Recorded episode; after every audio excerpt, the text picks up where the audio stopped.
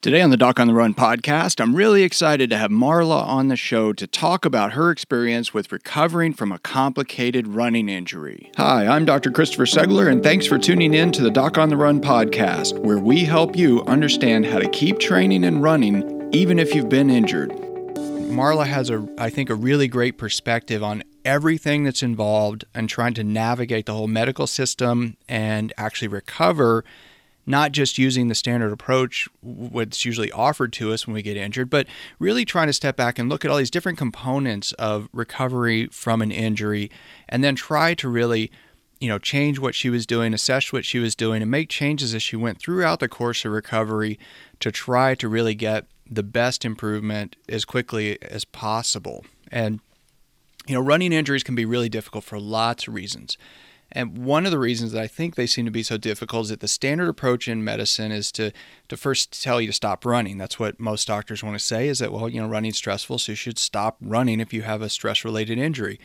But then, you know, if that approach alone doesn't work, usually the doctor will offer you something like an expensive or an invasive procedure like a corticosteroid injection or a surgical procedure or something else to try to get you to heal.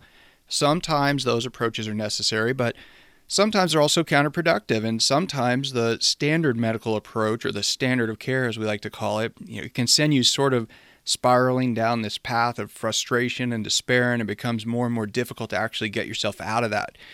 Now one reason i wanted to bring marla on the show is that she really seem to sort of exemplify this sort of investigative approach and creativity that's really needed for a runner to get past an injury. So, Marla, um, you know, thanks for coming on the show, and maybe you could just begin by sharing a little bit about your athletic background, you know, your running history, uh, just so everybody can get an idea of what sort of running, you know, workouts, that sort of stuff. What makes you happiest? Okay, well, I'm one of those people who essentially came out of the womb wanting to run. Um, I ran my first race when I was four. I had an older sister. My parents weren't necessarily big runners, but my older sister was a runner, and I just loved it immediately. So I ran my first 10K by the time I was seven, um, and just have loved to run. I ran track and cross country in high school, um, but my main sport was actually soccer. So I actually don't even necessarily think of myself as a runner in the sense of I was kind of competitive in high school and for track and cross country, but I really did it more because I just loved the sport. So to me, it's when people ask me what my passion is, it's that. It's that I I liken myself to a dog in the morning. When I wake up, I'm excited to go running. So, you know, I know there's a whole population out there who thinks I'm quote unquote crazy or asks me how I get the motivation. And I just, to me, I don't even, that's not even a question. It's that, you know, if I had more time in the day, I would run more. Um, and so I've picked up a habit pretty much of running about six miles every morning before work. Um, weekends, I would quote unquote treat myself to, you know, eight to 10 miles. Um, I just have run pretty much a steady pace. I'm not fast. I'm not slow. I just, some days are faster than others, some days aren't. So um, I would just say less of I actually didn't really do the research on, you know, what sort of proteins or diets or whatever we should have because I actually didn't have any performance goals. Um, I wasn't trying to PR on anything. I t- tended to not do races just because I found it more difficult to drive myself to a location than I could just run out the door in front of my house. Um, so I would say that it's my passion. It's been my therapy. It's what I've used for the good times and the bad times in my life, and it's just my favorite thing to do ever. So um, was pretty much injury free until this famous cortisone shot that I got. And um, would you like me to kind of tell you about that story? Yeah, yes, it'd be great. Yeah, if you can just sort of share like what initially happened and what sent off this whole chain of things that really disrupted your running so significantly. So basically, um, after I'm 37 right now, healthy otherwise, you know, um, at least I think I'm healthy. My doctor says I'm healthy. Um, is that I started having kind of a little pain in my foot, kind of in the back heel area. I'm not really sure what it is. It didn't, wasn't, I had done my Google research and it didn't look like what was plantar fasciitis. Um, but then again, some people define that differently. I don't know. So, but I didn't have that first step pain or any of that. It just kind of hurt at the back of my heel. And it was probably on a scale of one to 10 on a pain level around three. It was just annoying. Um, so it didn't really stop my running, but it was just not, it just was annoying me. So I finally, after about three months of this persistent pain, um, I go to my podiatrist. And at this point, I don't really have a team of professionals that can help me even know who to go to to properly assess the damage or the injury or what was nagging me. So of course the first thing I do is I go to to this person. And I go in and based on what I understand of the medical system of how it tends to work for most people is that you go in and they have about 15 minutes to see you. So in this 15 minutes that I'm in, I express this pain and I'm told immediately that I have plantar fasciitis and it can be quickly solved with a cortisone shot. So for me, I'm like, great, I can run pain free. Fantastic. This is the best thing I've ever heard. You know, just quick little cortisone shot. I'll be on my way. Um, maybe I'll even run back to the office. So I get all ready, get the, she takes out the needle and everything, and I think I'm fine. And the second the needle is administered, I scream at the top of my lungs. I've never felt a pain like this in my entire life. And I immediately go to 11, and it was a shriek of pain. And apparently, I don't, still don't know exactly what happened, but my take is that she somehow punctured the nerve sheath or something because it was it wasn't like any pain I've ever felt, and I've never had nerve pain, and now I know what nerve pain is, and it was just this an electrocution that felt like I had a bolt of lightning that went out of my top of my skull. And I tried to put my foot down and couldn't. And this is where I'm already still a little bit numbed up. And it was just so excruciating that I literally had to walk out of the office in crutches. And she kept telling me, oh, sometimes cortisone shots take a little while for them to settle in and work. And I was, I knew immediately that was not the case. Um, and so there you go. Long story made short, I basically am now on crutches for three months. Um, I can't do anything. You, if you just barely, if you took a feather over the point of where the pain was, I felt like somebody knocked the wind out of me and another electric bolt went through my head. Um, I had to end up going to a pain doctor who wanted, who did give me actually a pain um, nerve block that was temporary to kind of help reset my nervous system because apparently I had been hijacked by my nervous system. Um, and then he wanted to give me a series of opioids as well, which I just refused to do, just knowing and having done my own research and knowing my own you know, tolerance for anything. Um, I just refused that. And so at this point in time, I was like, okay, I need to advocate for myself. I need to find a different answer.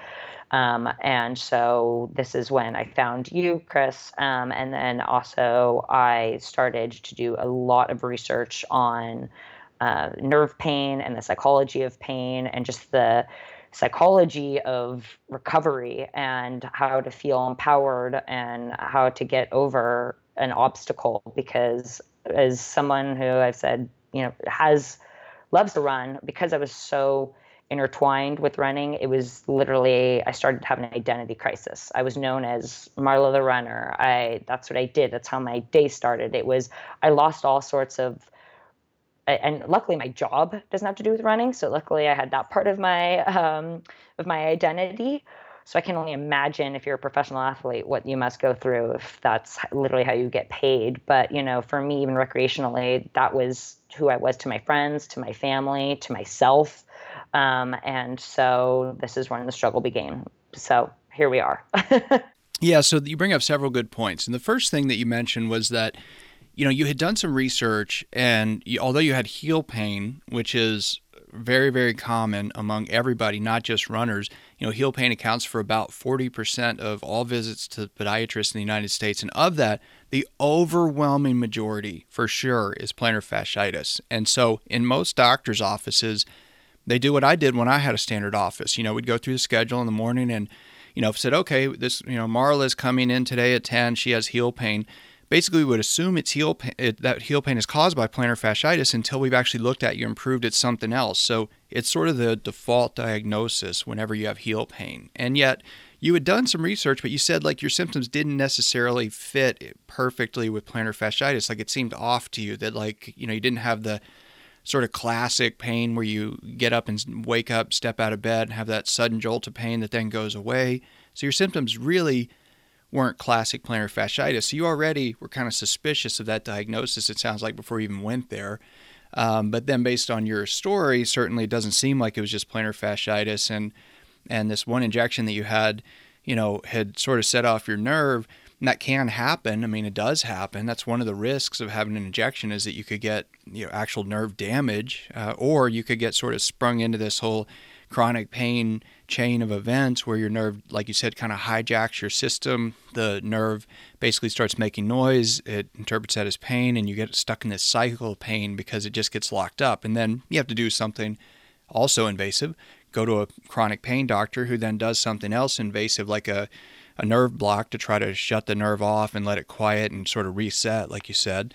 Um, but you know, that's the first thing is that, you know, you really didn't feel like your symptoms were really consistent with plantar fasciitis. And lots of times when I do second opinions for runners, you know, whether it's in person or on Skype or on the phone or whatever, it's incredible to me how many times they will say, I don't think I have this. I think I have something else. And they may not know what the something else is, but they're already pretty sure. And then when I listen to their story, it doesn't sound like they have the condition they've been diagnosed with. And so, you know, you have to really serve as your own advocate to really say, okay, look, I know you think I have plantar fasciitis, but you know, everybody doesn't have plantar fasciitis, and um, it could be something else, right? And you sometimes have to get the doctor to slow down and listen to you, and that's very difficult to do because our system is really kind of counter to that, you know. Um, but then you find yourself sort of stuck in this whole process, right? Where you've got you know, you've already been to the podiatrist and then you have to go see a chronic pain doctor and then you start running into lots of different doctors and different the whole medical process just kind of consumes you. So, you know, what happened? How did you find yourself really bogged down by that process after you had this injection and started, you know, hobbling around on crutches? How did that unfold? Well, one thing I'm going to say, and by the way, audience out there, Chris is not paying me for this. And by the way, can I call you Chris or should I be? Oh yeah, yeah, Dr. Chris is fine. I okay. don't care. I'm over that whole doctor thing.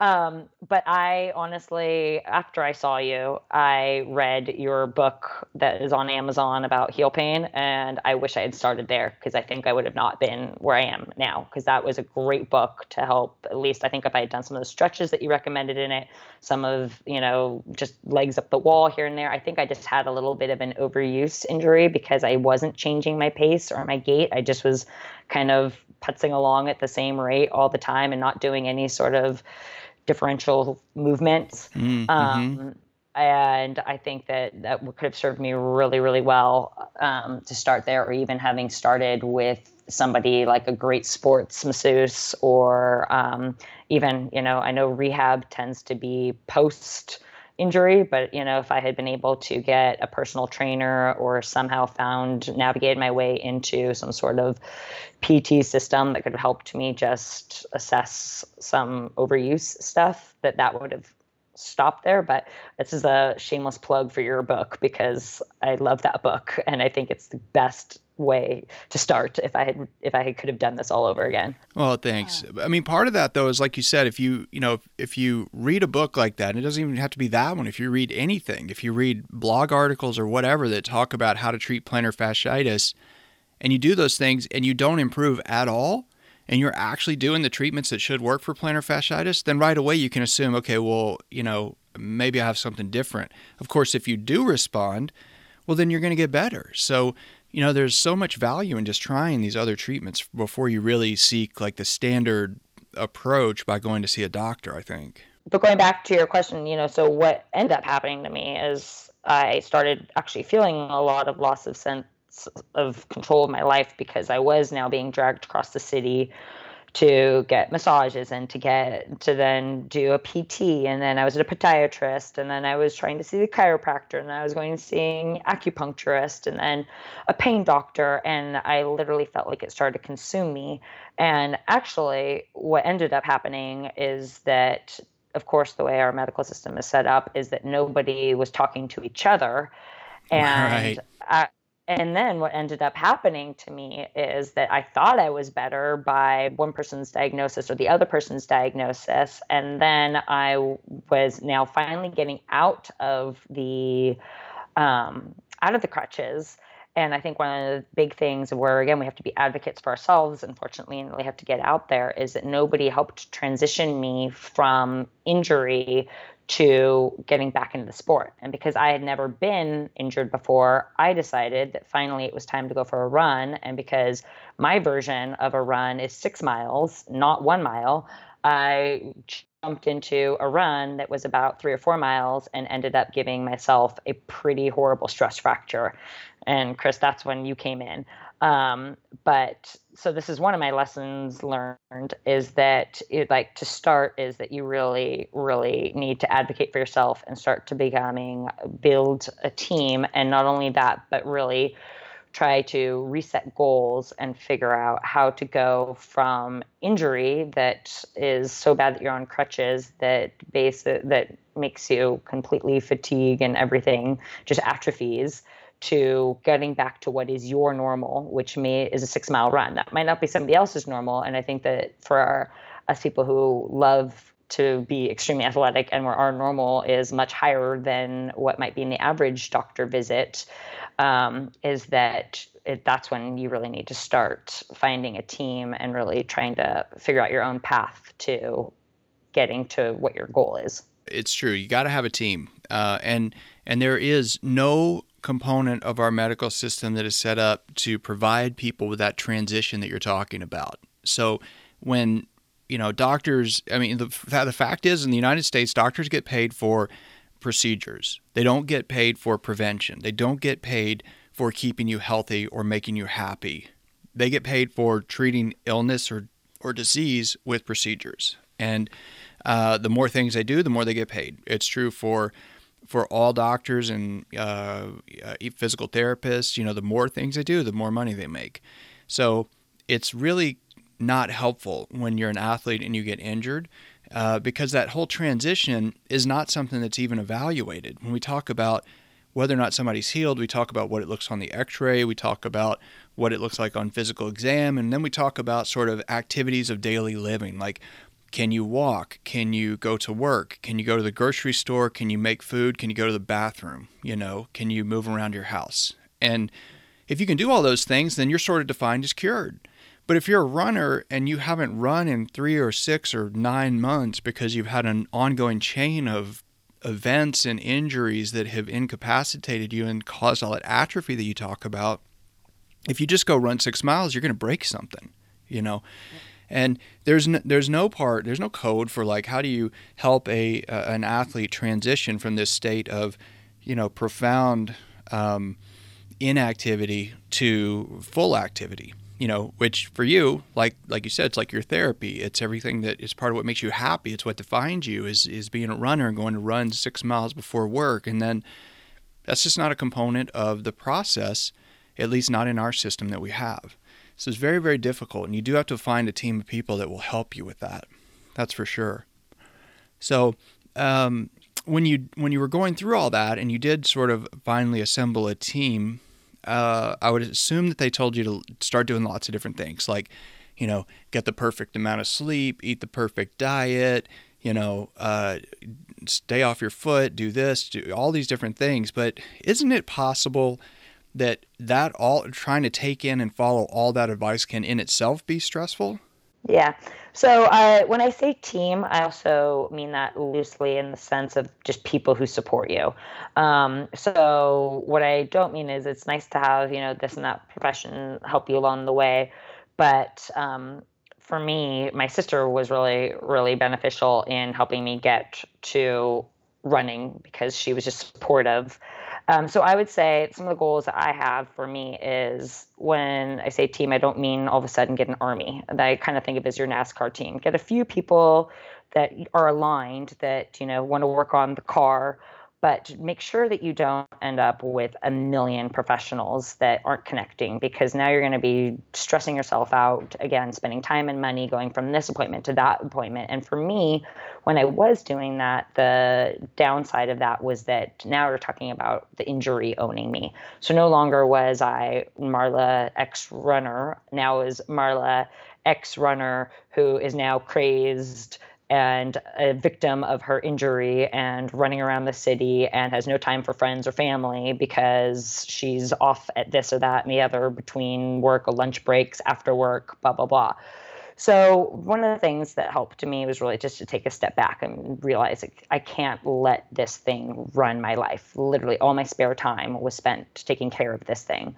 So, I kind of you know picked picked a few uh, one of which was you. I enjoyed having you as part of my team. Um, and then i found a physical therapist which again i actually went ahead and did a ton of yelp research and found one that was aligned with my goals which was because i started at first finding a physical therapist that was for people recovering stroke from strokes which worked in the beginning stages but then i really quickly um, with my athletic background was able to move out of that. So then i found a place that was specific for endurance athletes and for athletes that also um, you upon your suggestion you had suggested an AlterG um, and that was the only institute that i could find in san francisco that my insurance covered where i could get into the AlterG which for those of you out there it's an anti-gravity um, treadmill where you basically get to run in a bubble you're like a bubble boy from the waist down um, but really cool. And at least I could pretend and uh, and visualize running. So even if I was running at very very little body weight, I was able to at least you know have my body move and remember what how much I loved, which kept me really positive and felt you know helped me see the light at the end of the tunnel that I would then again get to run again. And I kind of felt a little bit um, that I could you know be a runner without pounding on the pavement. So that was nice.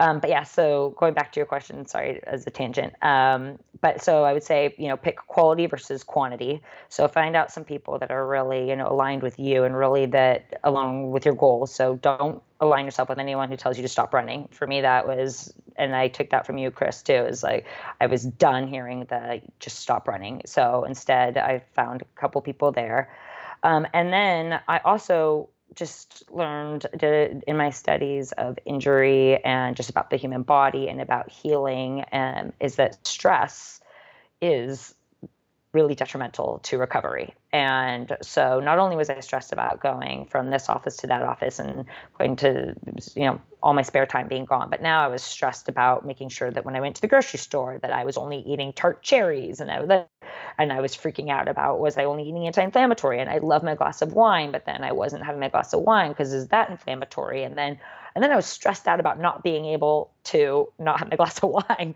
which like is all sorts of just added stress of that I, I, like as soon as I just kind of let go and just was like it's okay. You know, I generally have a very healthy diet. I generally am not, you know, throwing back handles of vodka. So, you know, I think that there's something, you know, it's there's something to be said about balance and moderation. It's that whenever there's something wrong in the world, I always feel like, you know, there's a reason why we have this saying that everything is good in moderation. Um, and so I would highly recommend that you kind of get back your life. You need those friends and family and those laugh, those times of laughter versus just being in sitting in a doctor's office. So we forget how much healing it is to let ourselves not stress about something, how healing it is to just forget about the injury and to be around our friends and families and loved ones and and you know being at the museum and seeing art that we like. It's just, all of that goes into the healing process. Is that it's not that simple. There's not a cure all. There's not just a pill that you can pop um, or a diet you can eat to all of a sudden go from injured to not injured. That's a great point. So, you know, it kind of goes along with what you're saying earlier about your team not just being a team of doctors, of therapists, of whatever. You know, it's really kind of it's really about what makes you happiest, right? So the things that make yeah. you happy are going to help you heal. And having friends, you know, relatives, whatever, people on your team as you say who are your cheerleaders, who are positive is extremely important. So, yeah. you know, the worst thing would be if you, you know, five of the people on your team if you had a doctor and then four people from a con- chronic pain group who have had chronic pain for 20 years and have never gotten any better, you probably don't want them on your team.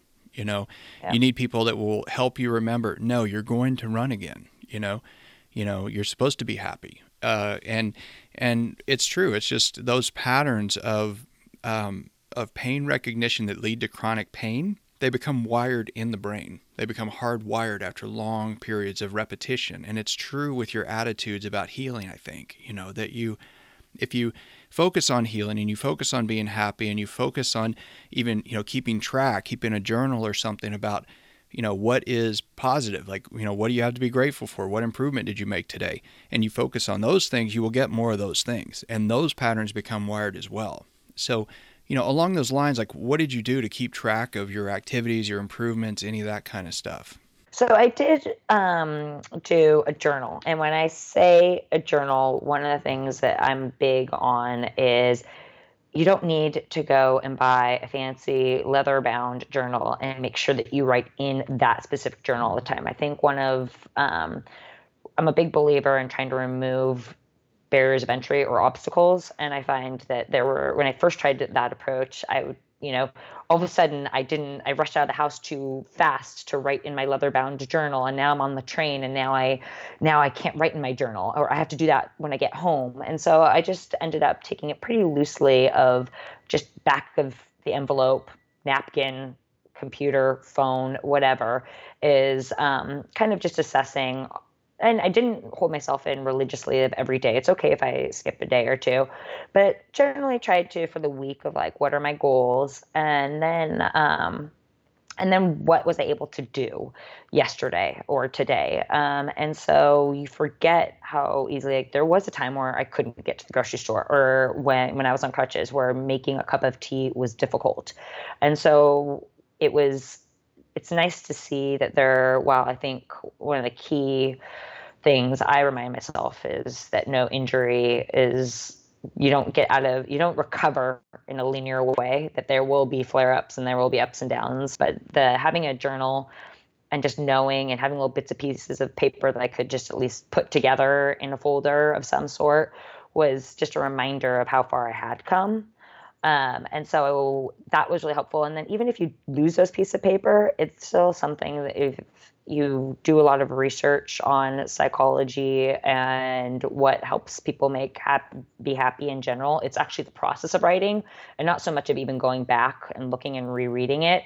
It's that somehow when we go from the brain to writing, it makes it just feel more real for whatever reason. Um, and so I, I'm just a big proponent of trying to just somehow get that from the brain down um, and so that was one of the things that I did for journaling. And I think it's um, important to not only capture what your goals are and how you met your goals, but also just the small things that you did on a daily basis, like going to the grocery store, like going to dinners with friends, and um, reminding yourself that those are actually movement forward, even though um, it might not seem like it. No, that's that's a great point. So I recently did a podcast on keeping a pain journal, and you know, and a lot of people hear that and they think they're going to be focusing on their pain, but the fact is you're trying to focus on improvement, you know, and yeah. even having a column, like you said, like, well, what could I do to, you know, what did I do yesterday that I couldn't do the day before? Like th- that stuff matters. And, you know, and the reason that matters is that most runners, all they see is that I can't run six miles today. You know, I can't, you know, I don't have the endurance to run a marathon anymore. They focus on those things, which again, like just does more of that negative rewiring in your brain that's not helpful. So just having a column where you have something positive to put down that you can recognize those improvements and see those improvements to build on them and keep moving forward, I think is really important. So, yep. you know, along those lines, though, I mean, that's the same kind of thing we were talking about earlier, where, you know, your idea of what's sedentary is not the same as everybody else's. And you know, and everybody does this. I actually went through this myself one time where I, would had a reconstructive knee surgery and uh, I had a complication. I was in the hospital for a couple of weeks, and um, still, you know, we have as athletes, we have this idea of who we are. We have this identity around it and our capabilities, and a lot of times those capabilities are not even tied to our physical fitness state at that point. And I actually was getting out of the hospital I called my friend Frank. I said, "Hey man, why don't you come pick me up and bring my clothes? Let's go to the gym." Because I'd been in a hospital bed for a couple of weeks, you know. So obviously, I like I was smart enough to at least know, okay, well, I know I've lost a lot of fitness, and I was thinking I was being sensible. And so when I went to the gym, the first set of exercises I was going to do was the lat pull machine, right? And thing was, I had a I had an immobilizer on my left leg, And so I used to do the entire stack of weights at this one gym on this one machine. And so I knew I'd, you know, usually do the whole stack. So I was going to be sensible. I thought, well, I'll just do half the stack. What I did not think about was that, first of all, I was so weak, I shouldn't have been doing even close to that, but that I could only hook my right leg underneath the pad and not my left leg because I had an immobilizer on it. And the very first rep, not kidding, the very first rep, when I sat down at that machine in the gym that day, I pulled down and I ripped an abdominal muscle. And Frank had to take me back to the emergency room. And the ER doctor was like looking at the computer and he said, Is this right? Is, did you really just get discharged a couple hours ago? and of course, I felt like a complete idiot. But that's the thing is that I had sort of this vision of who I was, and it's completely inaccurate at that point. So, you know, when you sort of get cleared or you're approved to start exercise, like what what did you think of like what did you what went through your mind? How did you move sort of from that sedentary state where you've been on crutches and everything else to kind of get back into activity without trouble? This is the doc on the run podcast. Don't go anywhere. We'll be right back. What's a virtual doctor visit? The idea of not running at all while waiting for my foot to heal was simply depressing. I really needed a second opinion from an expert someone who specializes in helping runners what you'll get from Dr. Segler, in my experience, is expert runner and medical care that's individualized for your needs. I left with actionable steps to recover from my injury. Dr. Segler is different, and I felt heard, didn't feel patronized, and I felt like he prioritized getting me back to running as soon as possible, as much as I did. I just couldn't see sitting around for six weeks knowing my hard earned fitness would vanish. I know Dr. Segler is an expert, and I wanted to see him in person. But frankly, I just couldn't afford the cost of a house call. I saved enough money to pay for my next marathon registration. You'll have an appointment with Dr. Segler, whether it's via Skype or on the phone. You can expect one, he's going to be on time. Two, he's going to be able to spend more time with you than the typical uh, visit in a doctor's office. And both of those are going to result in a more effective diagnosis and treatment plan for you. I'm a young woman in the Philippines and I hurt my ankle yesterday. I just wanted to say thank you and that it's such a relief to be able to find a website like yours and get some information when I'm in a place with uh, little to no medical care. So I just wanted to call and say thank you. You're awesome. Book a virtual doctor visit and get a second opinion online today. Welcome back to the Doc on the Run podcast. How did you move sort of from that sedentary state where you've been on crutches and everything else to kind of get back into activity without trouble? Well, I think um, there are a couple things that come to mind right away is I'm probably the, I feel like I'm the only person in the world who buys Fitbit and a heart rate monitor to make sure I don't do too much too soon, um, because that was my problem. Of what got, gave me that fracture was that um, when as soon as I got out of those crutches. I was like, okay, I'm ready to run. And I was, you know, kind of similar to your story. Okay, maybe I'm not going to run six miles, but I'll run between three and four because, you know, that's nothing for me. Um, and so as I was recovering from the stress injury, the stress fracture injury, um, and really, really now at this point in time, I haven't run for about a year and four months or so because um, of getting out of that and getting back injury. So yeah, so about just over a year. Um, I going yeah, basically over just over a year. Um, is that I was determined not to get to another stress fracture, and so. I think that some of those tools that we use to enhance our performance, you know, can also in the same have the same goal, but that enhancing is paradoxically, you know, holding back and not doing too much. And I'm sure some people do that when they are doing use those in the same capacity for like people who know that they need to continue to pace themselves or whatever. But um, all of this is going blah blah blah blah blah. So you're gonna have to cut all that out. Basically, uh, let's start over really fast. Um, I would recommend, you know, using the tools that you think of of just going faster, stronger to also um, that faster, stronger is also useful for when you're just transitioning back. And so, you know, if you're going to use your Fitbit, that maybe you don't, if your goal is 10,000 when you're not an injured person, but now you're injured, is maybe you make sure you have 2,500 this week, 5,000 the next week, or whatever. So it really helps you pace.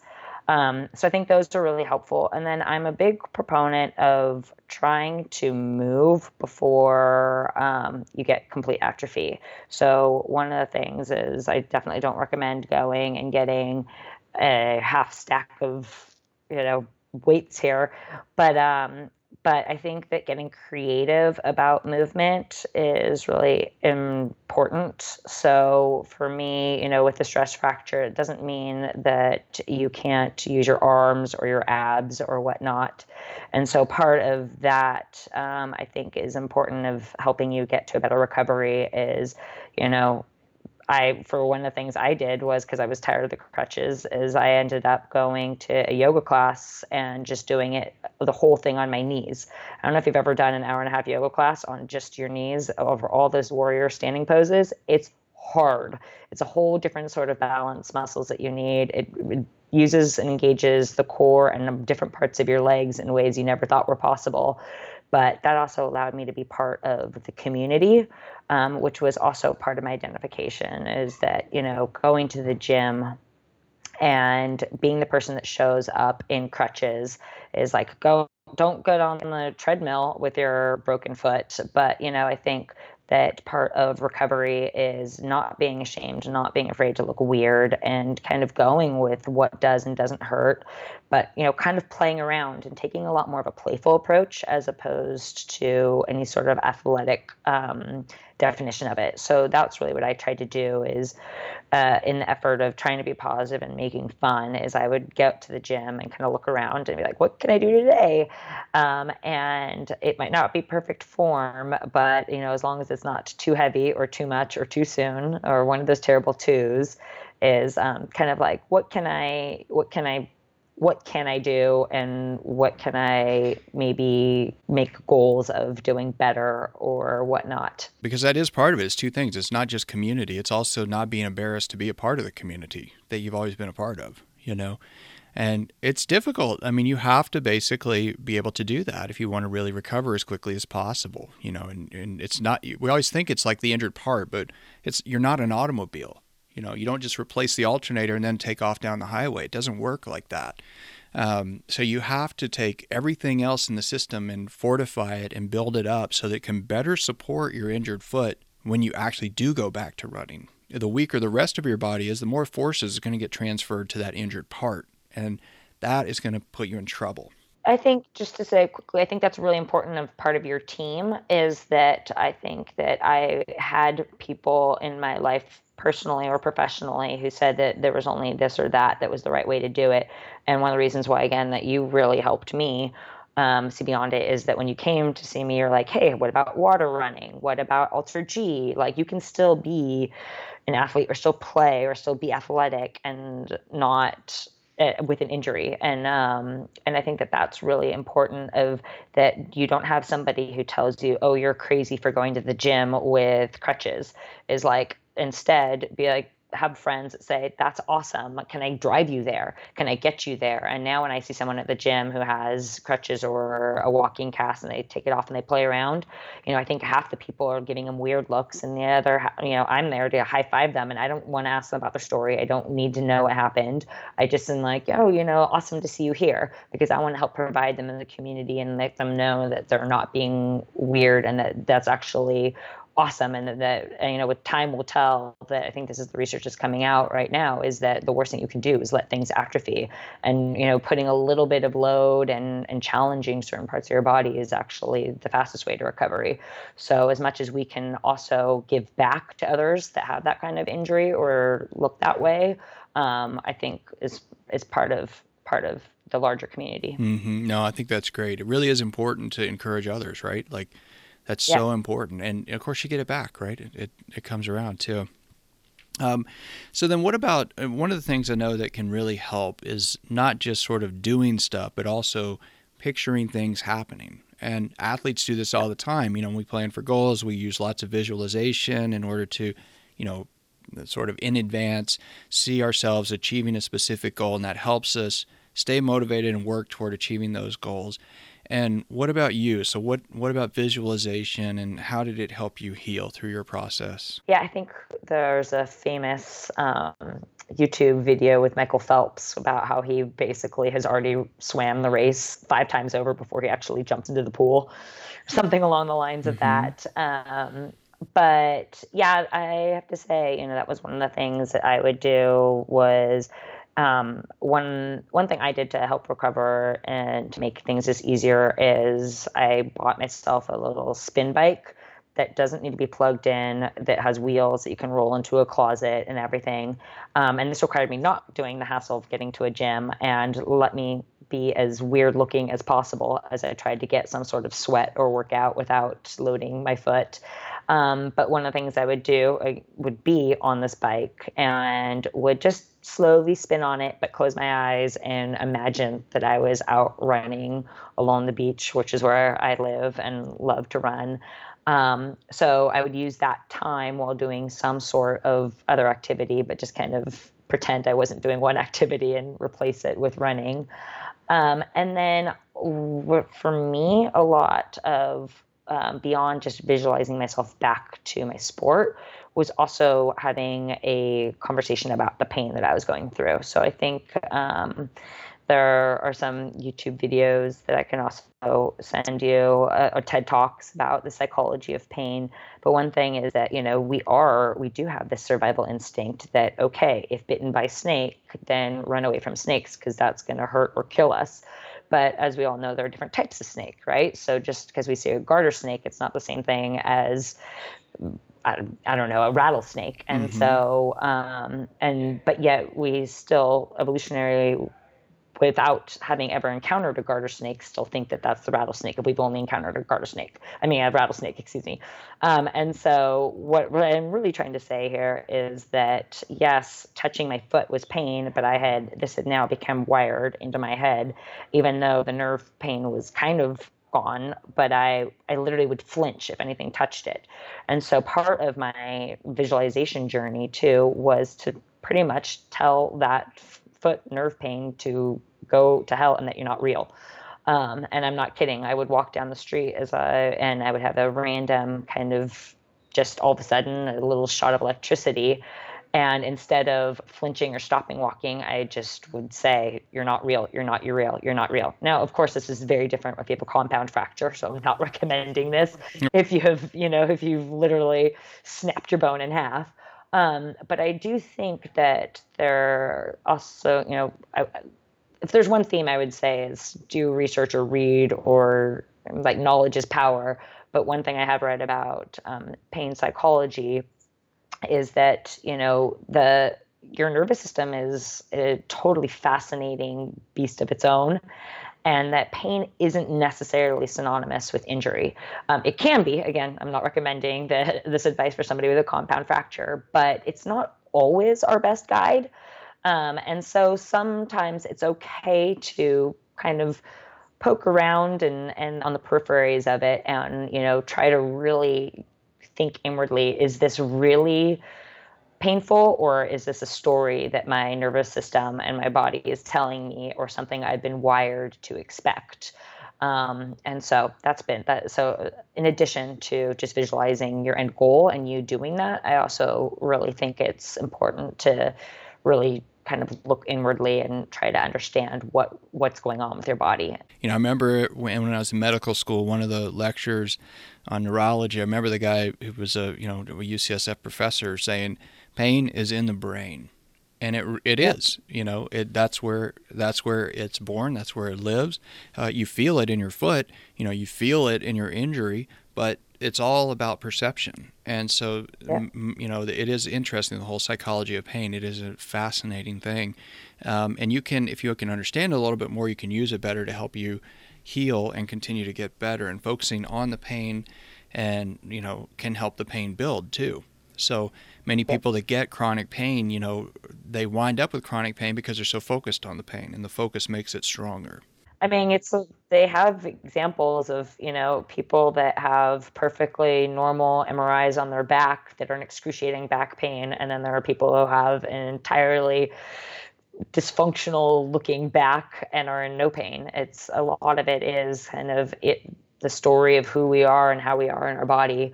Um, and um, one of my things, I like where you have the you know pain is in the brain. Mine is it's not real, but it's real mm-hmm. because it is real. And I think that's one of the things that does happen is for somebody who doesn't associate something as hurting that sometimes we don't feel heard when we're experiencing pain when it necessarily when it shouldn't necessarily be there so that's also not good is to not feel like you're being heard so you know it's it's a fine balance of of wanting to be heard but then also knowing that you can overcome that pain and that we are pretty powerful creatures and that we can help coach ourselves through some of that pain. And one of the things you talked about earlier is about everybody being on your on your team. And this is an interesting thing because some of the people who many times inadvertently limit us the most are the people that actually care about us the most. And this is true when you get injured. It's very, very true of um, in the business world. Like I've read a number of business books that have talked about this specifically, where they'll say, you know, if you decide to basically quit your job and start your own business, you need to be prepared that like you know your spouse your parents your siblings the people who seem to like have you know the most care for you will will try to convince you to not do that. They'll say you can't do this. This is crazy because they want you to be safe. They want you to be secure. They want you to be taken care of. So when you tell them i have pain and i want to run a lot of times they will tell you you're crazy. You can't run. You know what are you doing? And that that's not really helpful uh, i don't think. Um, so, you know, a lot of times it's interesting because if they're sort of acquaintances or whatever, they don't seem to offer this sort of unsolicited advice, right? They don't start telling you what you have to do and how you should do it and why you shouldn't do it and why you shouldn't run, why you should give up running. But our loved ones do many times, you know, and because they obviously they want the best for you, but they also the truth is is they don't know what they're talking about half the time. You know, they don't really understand the injury. They certainly there's no way that anyone who cares about you once you've had like a year of trying to work through an injury understands as much about the injury as you do.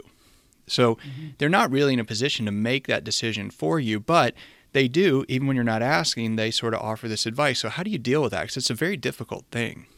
Luckily, I've been fortunate enough to have like people that are that do know a little bit about the body and have encouraged me to do that. So my sister's kind of in the space as well. So she's encouraged me and she's done a lot of helping educate me in all of these things and sending me articles about the importance of load and importance of not getting atrophy. And you were part of that, and that was part of the team I've done um, that I've built that were professionals. Or, but um, it's tough, and I've gotten to the point where I've told people who are close and friends like I'm not asking for your advice. And it's, it's a tough conversation to have.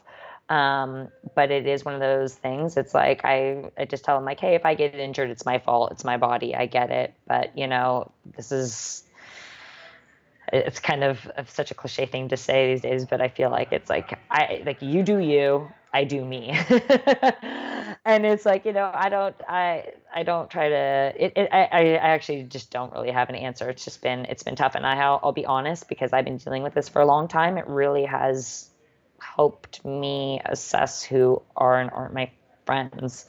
Um, it's changed really the nature of my friends and who they are because on the other hand, I also didn't want to just I, I didn't want to have this injury and just sit and do a couch potato and eat and drink the entire time. I wanted to be active. I wanted to challenge that. And so um, I have randomly, in a paradoxical way, I've found in my injury, have found more people who are athletic and um, and really into sports and really into nutrition and into just the way the body works, mind, body, spirit. Um, and so I, I'm I'm again super positive and silver lining person, but I have to be almost thankful for this experience because it did really challenge a lot of my relationships and helped them evolve and helped me also drop off some that weren't necessarily healthy.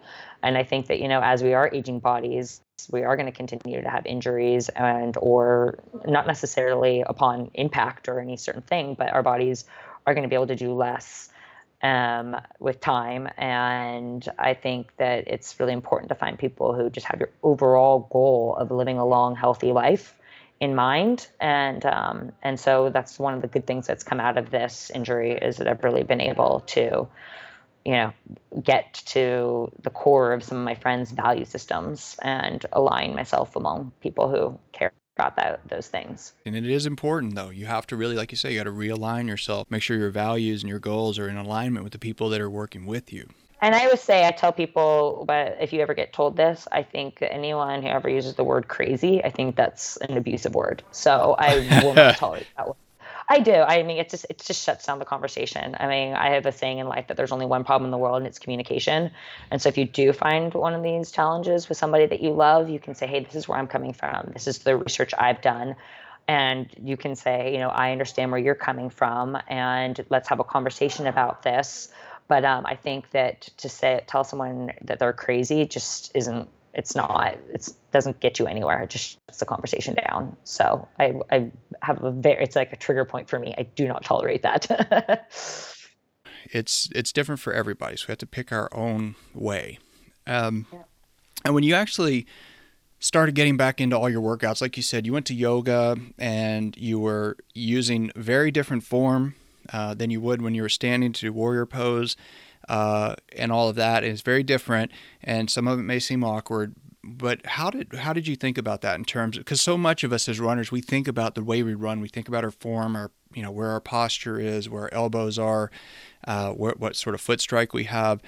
But when you're getting back to running or back to any activity at all, what's your advice on form? So this is where again I think just doing some research and empowering yourself um, is useful. So I just kind of started getting into this.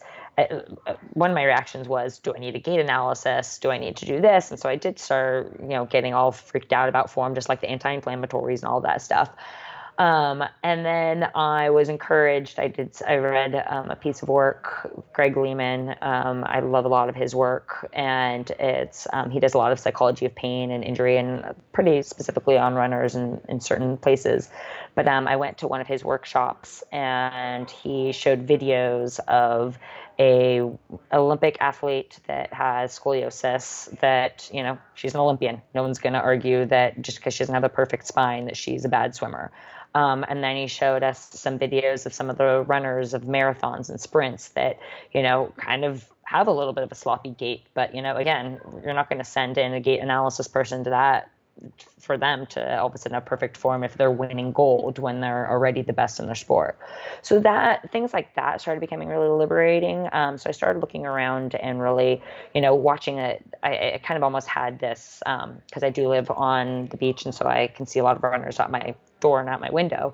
And I remember when I was injured at the very beginning, when I felt a little bit victimized, a little victimized by this whole thing, was that um, that person has awful gait. How does that person get to run and I don't? And um, and so then I kind of let it go and realized, oh my gosh! But the thing is, that person's running and I'm not.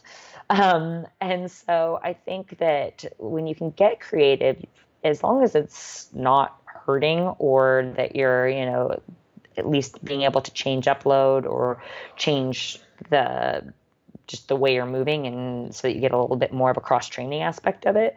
I i kind of just let go of form um, and it's was i think that we have in society we have a lot of this expectation that it's all or nothing or perfect or nothing and letting go and realizing that I might not look graceful or it might be clumsy or I might look like a Clydesdale in my first venture out to running actually made a lot more accessible. And I think really started being a really important part of my recovery is that um, to just not really care what anyone thinks or what it looks like or what it should look like. And so one of the things I would do is also um, opened up my mind of what is exercise. So, you know, I randomly got into Zumba, which is funny, but uh, and dancing in general because I found that I was able to kind of like run in place for a little and then stop and you know, run in place. But when I say run, just kind of you know use the mechanics of my foot um, in different ways, and then. Um, like even going to the museum, I would, you know, at least you're walking around, and then it doesn't feel like you're necessarily exercising, but you but we are. And so I, I just wanted to get movement into my into my life. Um, so i would say aside from just being creative in gait and form is like also just be creative on helping you scale up is you know getting moving on your feet getting moving around. Um, but yeah i think that if if you're doing what you love and you're not in pain then that's probably a pretty good form no, that's a good point. So, I mean, you really do have to shift your focus in all of this and, you know, away from the pain towards success, away from sedentary stuff to, you know, I got to do this today. And if you do, it really builds on itself, right?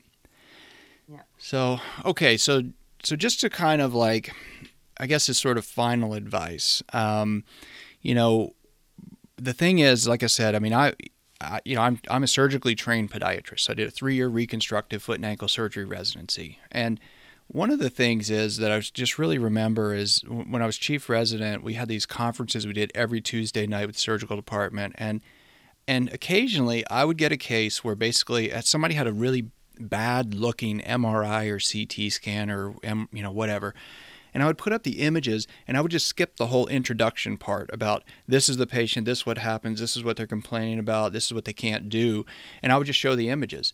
And I would just say, any thoughts? and these are all, of course, surgical residents, and they would immediately start saying, "Oh, well, they have this condition. You need to do this surgical procedure." And in in every case that I did that, they would just I would get you know ten different suggestions on surgical procedures to fix the problem that they saw on the images, and then I would say, "Okay, well, just so happens that this patient has no pain whatsoever." This pain had, you know, this patient is actually recovered from this other injury, and this is what it looks like now, but the patient has no complaints. Do you still need to do that surgery? And that's because we're trained to think that way. We're trained to identify problems that we can fix. And we want to fix them as quickly as possible. If we think we can fix it with a corticosteroid injection, then we want to do that. We want to, you know, we want to do that right away. If we think we can fix it with orthotics or with a surgery or, you know, an implant or something like that, we want to do it because we do want you to get better. So, along those lines, though, what is your advice when you get those suggestions from a doctor? um, is educate, educate, educate. educate yourself. Um, knowledge is power, and so it's don't take. I guess um, let's back up here. Um, my advice would be that it's always best to get a second opinion, but I also think um, I think it's important to get opinions of different professionals. So I think when we think of getting a second opinion, that means going from one podiatrist and maybe getting a second opinion of a different podiatrist. Um, while that may do well and serve some purpose, I think it's also um, worth your while to maybe go to a massage therapist or a chiropractor or um, or or a PT or a personal trainer or something, and just try to read as much as you can about it too. Um, I know that that can be a black hole, uh, but I think that you know what's helpful is also knowing what it isn't. So if for some reason you start googling this injury and you kind of go down a rabbit hole of some some specific you know, neuroma or something like that, and you can identify it's not that, that'll help you better explain to your doctor or to whatever professional you're talking to, explain what you think it is. Because I think you really hit it on the head of that we know our body's best. And so if you have a doctor that listens to you and you have a hunch of what's wrong with you, probably pretty likely that you're right over the doctor. Um, and so I think it's really important to find somebody who is a doctor who's going to listen to you, a doctor who is aligned with, yes, that you will run again, or that, you know, is aligned with your goals and won't tell you just stop that practice. And then to a doctor that will help listen to you about your exploration of your body. I mean, the last thing I, the one thing I can't stand is when you get to a doctor and you told them that you Googled your injury and they roll their eyes at you you're allowed. I mean, because I, I get it. They come in and they're like, "Oh, you think you're the doctor," but I mean, that's I how how belittling is that? I mean, it's our bodies. We get to we get to try to do research for it and try to figure out what it is. So don't so don't make me feel bad about trying to understand what's going on with me. So, um, so I think that it's a journey together, and you guys have to. Uh, going back to what I said before, is there's only one problem really in the world, and it's communication.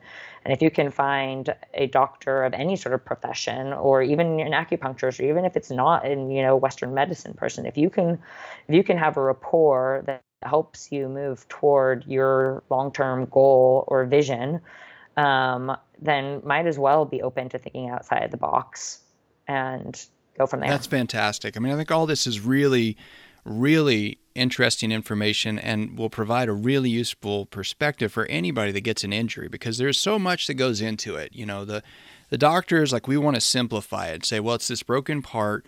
You do these things to fix that broken part, and that usually works. And that's what we call the standard of care. But it excludes probably 90% of the stuff you talked about about really trying to evaluate it in terms of you know how the pain fits into the picture about what you can do to modify your perception of the pain about what you can do to see yourself as an as an athlete who is actually improving and getting back to activity as opposed to someone who is in an injured state and unable to do things. And that stuff is not something that most doctors talk about but you know, you as an injured athlete, it's your responsibility to get quick, get better as quickly as possible. It's the doctor's responsibility to tell you what they think will help. But then it's up to you to really sort through that information and find out what really is right and useful for you. And it's different for everybody. It really is helpful to have your perspective. And uh, you know i'm really grateful for you being willing to talk about it. I know it's not a fun thing to talk about. Oh i love it. If i can help anyone that was the other thing I was going to say is that your podcasts have been so helpful to me just to hear other people recovering and just to feel not alone. I mean, I, I, talk about a community. The community doesn't have to necessarily be a person. It can be a community of podcasts too, because I can't tell you how much I thank you. It's really helped me. Well, I don't know if you know this, but you are actually the reason I started the Doc on the Run podcast. Really? Really. So we were. Oh my gosh, you're giving me goosebumps. we were actually having a conversation one day, sitting on your couch, and what happened was you had an X-ray. The uh, physical therapist or somebody told you that it looked really bad, and it actually wasn't that bad. It was a, it was a, it looked bad on the X-ray, but it was a positive sign. And you had said like it would be great if somebody would talk about that stuff so that people could figure out those differences. Because obviously, when somebody wearing a white coat or a uniform tells you something is bad, then you naturally assume it's bad. Yeah. In your case, it wasn't bad, but you had said it'd be great to if you if there was a way to talk about that. And I actually thought, well, I've been thinking about doing a podcast, so maybe I'll do that. That was basically the whole reason that that I started doing it. And true to many of the other things uh, that happen, like when you know we get injured, people tell us not to do stuff. I had a number of different people tell me, "You, what are you? Are you crazy? You're going to do a podcast? Like, why are you going to waste your time doing that?" Like, well, because it's helpful. Because you know we're supposed to, you know, help people understand their injuries and understand how to get better. And the more people understand about them, the more they Google them, the more they research them, the the faster they get better, I believe. And so you actually, though, were the original inspiration for the entire thing. So for that, I'm really grateful. Well, I have to say, you just made my day, my year, my life. Because if I can honestly help one person out there, and I know that you helped me, so uh, in a funny way, I helped myself.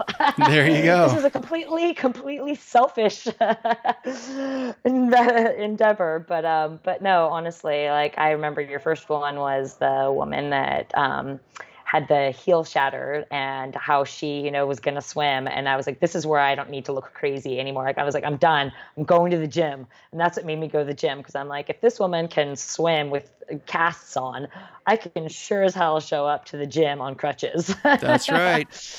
That's right. So, but I really hope that I can give somebody some sort of help in this because it is, it's tough. And I'm not, and like I said, it's not, recovery is not linear. It's definitely an ups and downs. And I, as much as I'm a positive person, trust me, I've had my horrible down days and really sad days.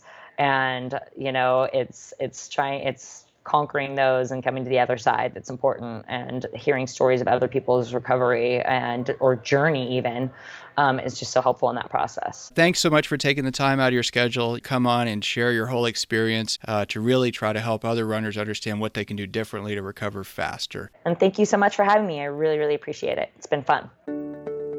If you have a question that you would like answered as a future edition of the Doc on the Run podcast, send it to me, and then make sure you join me in the next edition of the Doc on the Run podcast. Thanks again for listening.